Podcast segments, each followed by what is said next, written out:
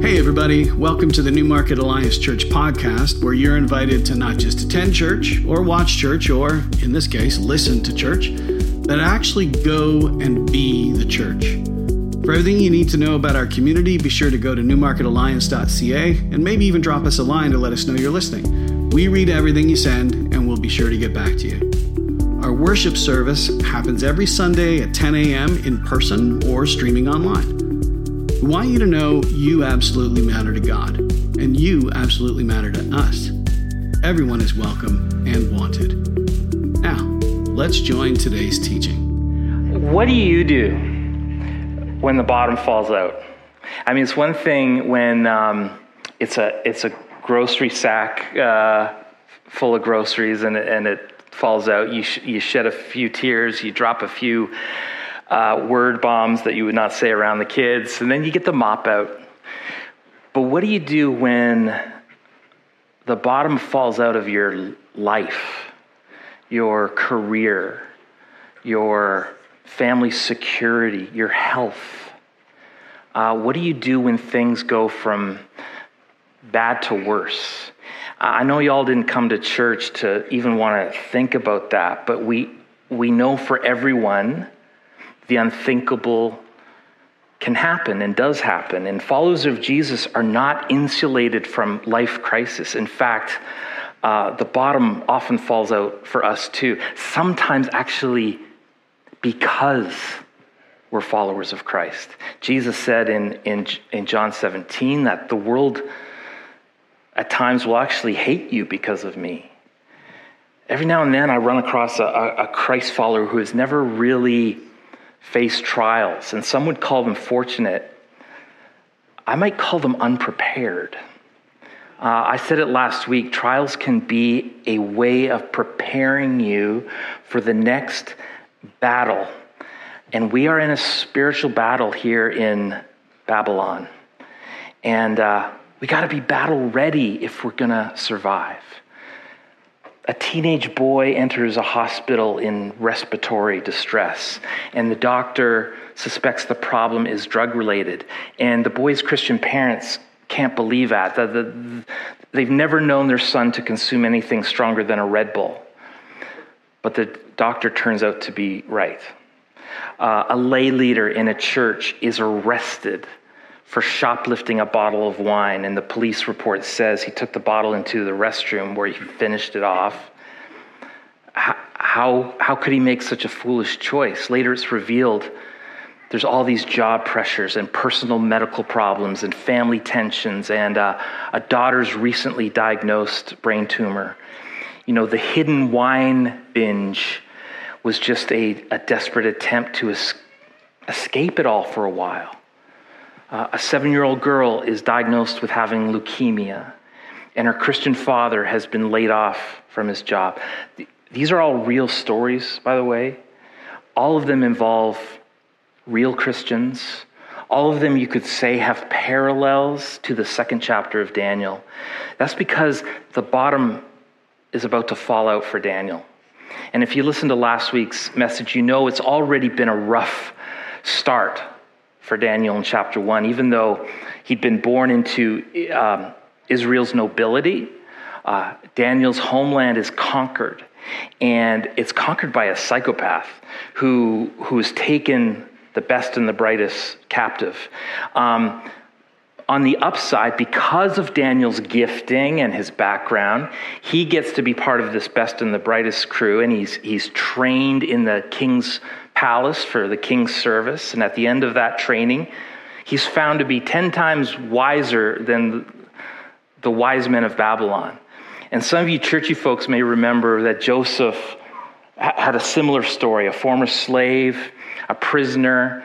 He earns these same duties under Pharaoh. He'd risen above the circumstances, and things are looking up. But in all Act 2s, Empire Strikes Back, Lord of the Rings, The Two Towers, things go from bad to worse.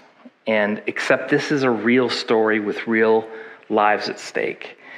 So the king has this dream, and he's really troubled by it.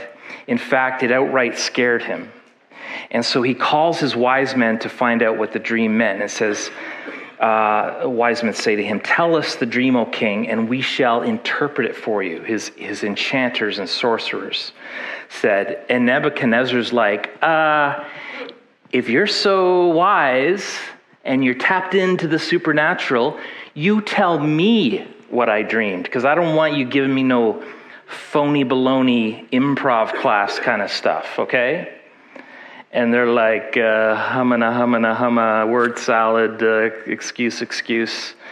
Their failure and excuses actually so angered the king that he ordered all the wise men of the kingdom to be killed.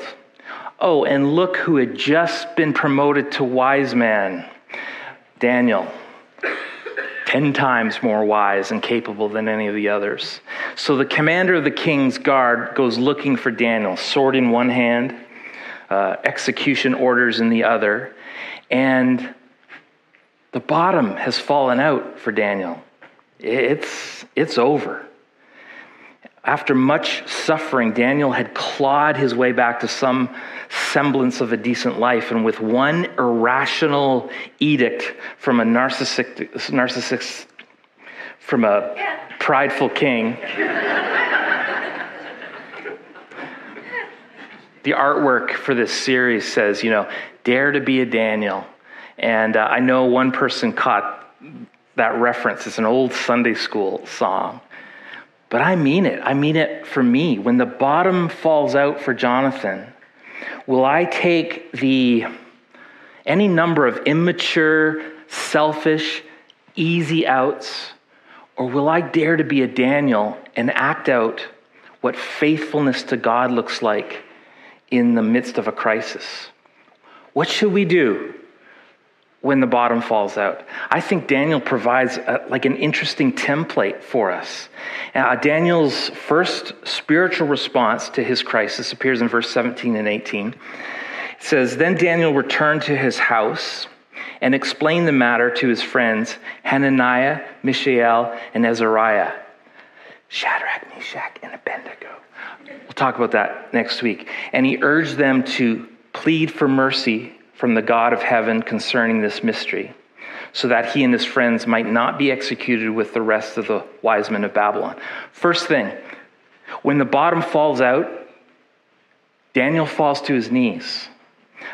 Daniel's response to a crisis begins with prayer. In verse 16, he asks the king for extra time. For what? So he can cook up an escape plan or delay the inevitable or get his affairs in order? No, to assemble his trusted prayer team and get to praying. We're going to have a prayer summit tonight at 6:30, a quarterly thing that is going to be part of the rhythm of NAC, and we're going to get to praying tonight.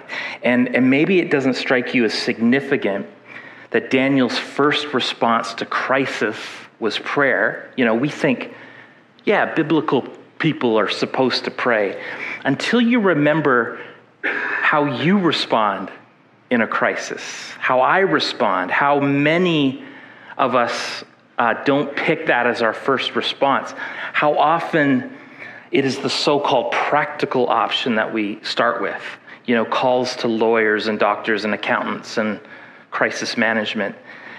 Maybe it's even our first response is some form of escapism, a stiff drink, quick puff. Or we're smart people. We can problem solve this. Heck, Daniel is 10 times wiser than anyone else. He could have put his mind to this problem. How can I play for time? How can I work the angles? How can I curry favor, pull some strings? And Daniel had the same options that we do in a crisis. He could have resorted to his intelligence, his influence, his resources. But his first response is to turn to God. Daniel chose prayer as his first response. What is prayer, after all? It's just simply the confession of our need for God. Daniel urged his companions to pray for God's mercy because he knew they were powerless to undo this king's decree, powerless to avoid the consequences, Daniel's request for prayer is a confession that these young men required a greater power than their own. It's the Christian origins of AA, Alcoholics Anonymous, you know, the belief that this disease is bigger than the individual and one needs to submit to a higher power greater than ourselves. Now, don't misunderstand me either. That kind of first response, a petition for God's intervention, doesn't require us to become irresponsible about our duties either, about planning, about making a doctor's appointment, you know, getting legal advice, whatever that is. But what prayer does is it acknowledges, Lord, apart from you, I can do nothing. On my own, Lord, I can't fix this. I can't heal this wound. I can't go back in time. I can't clean up this mess. Without you, I can't put my life back together. God, you've got to take control. If any good is even going to come out of this situation, it's got to be from you, Lord. Use me if you will, but only you, Lord, are able to do what seems impossible right now. So we recognize that before we pick up the phone to make that crucial call or call that meeting or make that spreadsheet or form a crisis management team, we fall on our knees and we ask God for help. He's the only true crisis manager. And by their very nature, our prayers are acknowledgments that we cannot provide what we need most. It's acknowledging our weakness. Some of y'all struggle with that. With prayer, we acknowledge our dependence upon God's grace, our trust in his heart. It's like intentionally pushing ourselves out of the way so that God's ways can be revealed. We live in a culture of so-called self-made men and women. You know, your destiny is your own to make. Work hard, study hard, be smart, take your vitamins, you'll be successful. So when the bottom falls out of our lives, our reflex reaction is to focus on our self-supplied solutions. We're so accustomed to depending on our own resources that we neglect seeking God's supply when we need it the most. Sometimes my prayerlessness is like an ugly reminder, a gauge of how much I really think our God makes a difference in our life. And I just repent of that today. And if there's anything good to come out of a crisis, often it's the means in which God might use to get our prayer life back on track. I see the lovely Tara is here, and her and John wouldn't have asked for this journey of health issues. And God certainly didn't cause it. But maybe in his goodness, he will redeem it somehow. What the enemy meant for evil, God will redeem and bring her closer to him. How many have discovered that in their own life, in fact? Yeah. You might have this fear to seek God in a time of crisis because you haven't been seeking him much before. And you think God that, you know, is up there going, oh, well, look who's back. Haven't seen you for a while. Interesting you come running to me now. Maybe I'm the one who's busy now. Ever think of that? No, God is not like that. Oh, he longs for us to turn to him. And Daniel shows us that there is never a wrong time to pray. Daniel gathers his friends and together for a focused time of prayer after this crisis comes. Any time is the right time to pray. Now, the second thing Daniel does in this chapter as a response to the bottom falling out is even way more counterintuitive than prayer. I would say it's even contrarian to our human nature. Here's what it says, verse 19. That night, the secret was revealed to Daniel in a vision.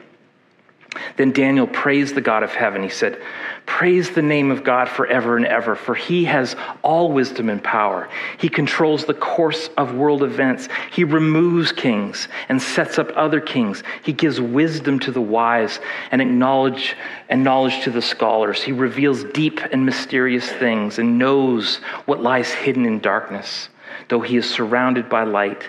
I thank and praise you, God of my ancestors, for you have given me wisdom and strength. You have told me what we asked of you and revealed to us what the king demanded." In the midst of his crisis, Daniel offers praise and thanksgiving to God. Daniel responds to pressure with praise and worship. Wait, you're saying. He got the answer to his prayer that night. That's why he's praising. Yeah, only if you think the crisis is over for him. It's easy to praise God when you get all the answers, but you need to know that even though he got the dream interpretation supernaturally from God, we're going to find out that the dream and interpretation is profoundly bad news and threatening for this king. And so Daniel found himself facing maybe an even more threatening crisis because he knew what the king's dream meant. And Nebuchadnezzar had dreamed of this enormous, dazzling statue. Its head was made of gold. This is his dream. The chest and arms were silver. The belly and thighs were bronze. The legs were iron. The feet were iron and clay. And in this dream, a rock cut without human hands grew large and then struck the statue and pulverized it to dust, which the wind swept away.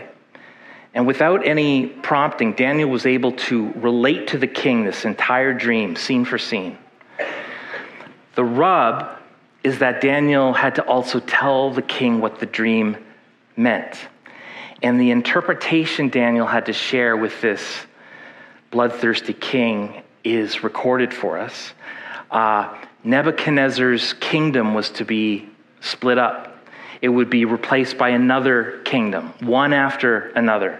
Nebuchadnezzar's golden rule in Babylon would be succeeded by the rule of the Medo-Persian Empire, a silver era, not quite as lustrous, which would be conquered by Greece, an empire of great strength that would not shine as bright, which would be succeeded by Rome, an empire of iron and clay, stronger yet made of many different ethnicities, so it couldn't hold together. And in later chapters of his book, Daniel will be even more specific about the succession of kingdoms. But the immediate message for Nebuchadnezzar is embarrassingly clear for this authoritarian who probably, obssessed with legacy. Eventually, all the king possessed and had built would be destroyed and scattered like dust.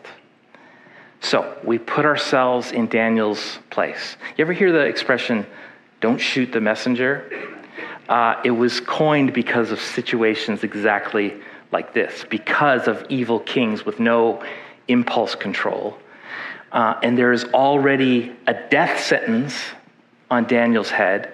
The commander of the guard, sword in hand, is at his side, and this young prophet is supposed to tell evil King Nebuchadnezzar that he and everything he stands for in time will be, giving the message is neither easy or safe. So this answered prayer hasn't exactly absolved all of Daniel's problems. Sometimes that's how God works, how his provision works, in phases and in stages. Are you prepared to keep saying yes to God as he just gives you the next step?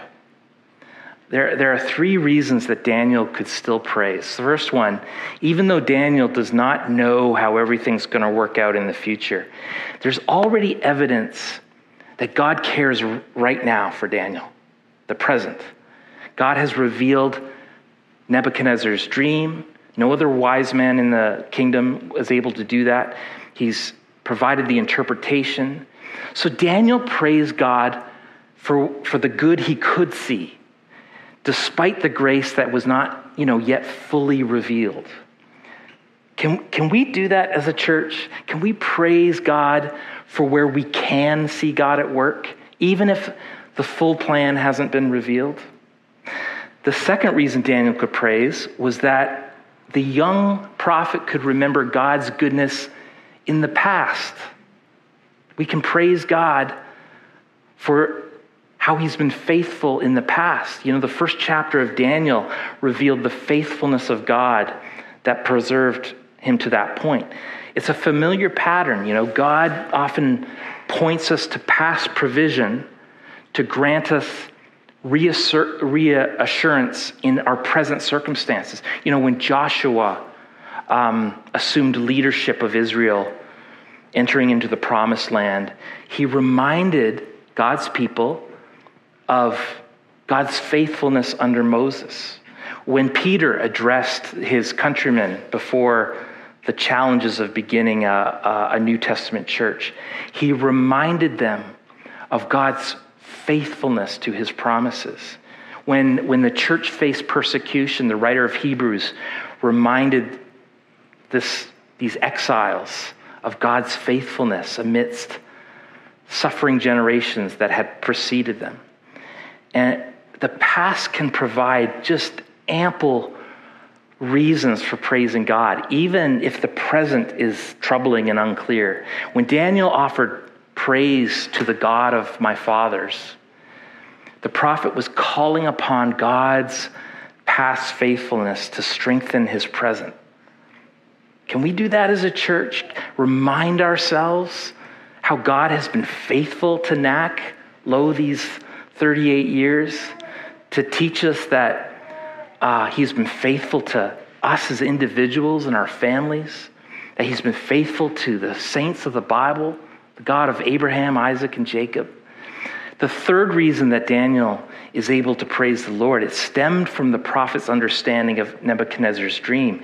It unveiled a future that was so good. I'll bet he couldn't help but praise. The rock that endures forever and that breaks that statue into 1,000 pieces. What is that rock? Who is that rock? King Jesus. And through Nebuchadnezzar's dream, God showed Daniel that there is going to come an ultimate triumph of Christ on earth. Is it going to happen during Daniel's lifetime? No, it is not. But Daniel continues to be less about an earthly perspective and more about an eternal perspective. The good guys win. Justice is coming. Our eternal salvation is secure. This revelation in the dream wasn't a solution to the current crisis. Daniel and his people were still in slavery. God's temple is still in ruins. God's prophet is still in jeopardy in this moment.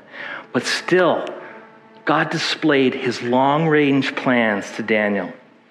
Daniel did not know all that was going to happen in his immediate circumstances, but God assured him all things were working toward a grand triumph. So despite his present danger, there are so many examples from the past to inspire our praise. And it turns out there is so much hope in the future for which Daniel could praise God. Trials don't disappear because we praise God, but believers' hearts don't despair when we praise God. Perhaps the bottom has fallen out of someone's life today. You don't know why. You can't imagine any reasonable explanation. Maybe the problem is finances, a family being torn apart, loved one who is suffering with an illness. How do you face that difficulty? This sounds very self-serving, but part of it begins by you coming here this morning. I'll bet a lot of you didn't want to. and you start opening your mouth and joining in with your brothers and sisters, and you offer this sacrifice of praise. And maybe you start thinking of just one good thing God has put in your life right now. Or maybe you remember something good that God has done for you and your family in the past, and you praise him for that. And then you thank the Lord in faith for the fact that he will yet do good things in your life. Our very own, Paul McLaurin prophesied a few weeks ago, look around, church. The same spirit that raised Christ from the dead is in you. And it's here in this place. The same spirit dwells in you. Good things are coming. God has not departed. The best is yet to come. And so this rock made without human hands that would crush the powers of earthly kingdoms, revealed to us in Jesus Christ. Jesus shatters the powers of Satan. He takes the penalty for sin on himself in Calvary. And then our Savior rose in victory over death, showing that he had defeated the powers of sin, and believers can be forgiven, and we don't live under guilt and shame. And we're children of a king and awaiting his return, where there will one day be no more tears, no more injustice, no more trials. Our present is bearable because Christ's future glory is so amazing and guaranteed. One more point to make. When the bottom falls out, Daniel shows us this template where we can actually respond in prayer, even praise. But Daniel's response, I don't think, has still reached the most bold, counterintuitive expression. In the middle of, let's call it, an unsympathetic crowd, he actually proclaimed. I wasn't trying to do the preacher thing with the 3 P's, prayer, praise, proclamation, but it worked. And he proclaimed the greatness of God, not just to his small group prayer circle, not just in his private prayer closet. He proclaimed the goodness of God at the highest levels, with the biggest platform, amongst the least friendly audience. And so when the king asked Daniel if he could reveal the dream, Daniel made sure that God got all the glory. It's like God could not be kept from Daniel's lips. And you know what happened as a result? God couldn't be kept from Nebuchadnezzar's mind. When Daniel finished interpreting the dream, Nebuchadnezzar not only paid homage to Daniel, but the king honored Daniel's God. The king said to Daniel, truly, your God is the greatest of gods, the Lord over kings, a revealer of mysteries. Because of Daniel's proclamation, the king knew Daniel's ability was from the God of Israel. The proclamation accompanying Daniel's revelation made the power and the presence of the Lord so real that the king wouldn't touch God's prophet. I mean, Daniel's interpretation just openly degraded the future of Babylon and the king. And yet, instead of ordering Daniel's execution, he feared such an affront. Nebuchadnezzar fell prostrate before the prophet and praised Daniel's God.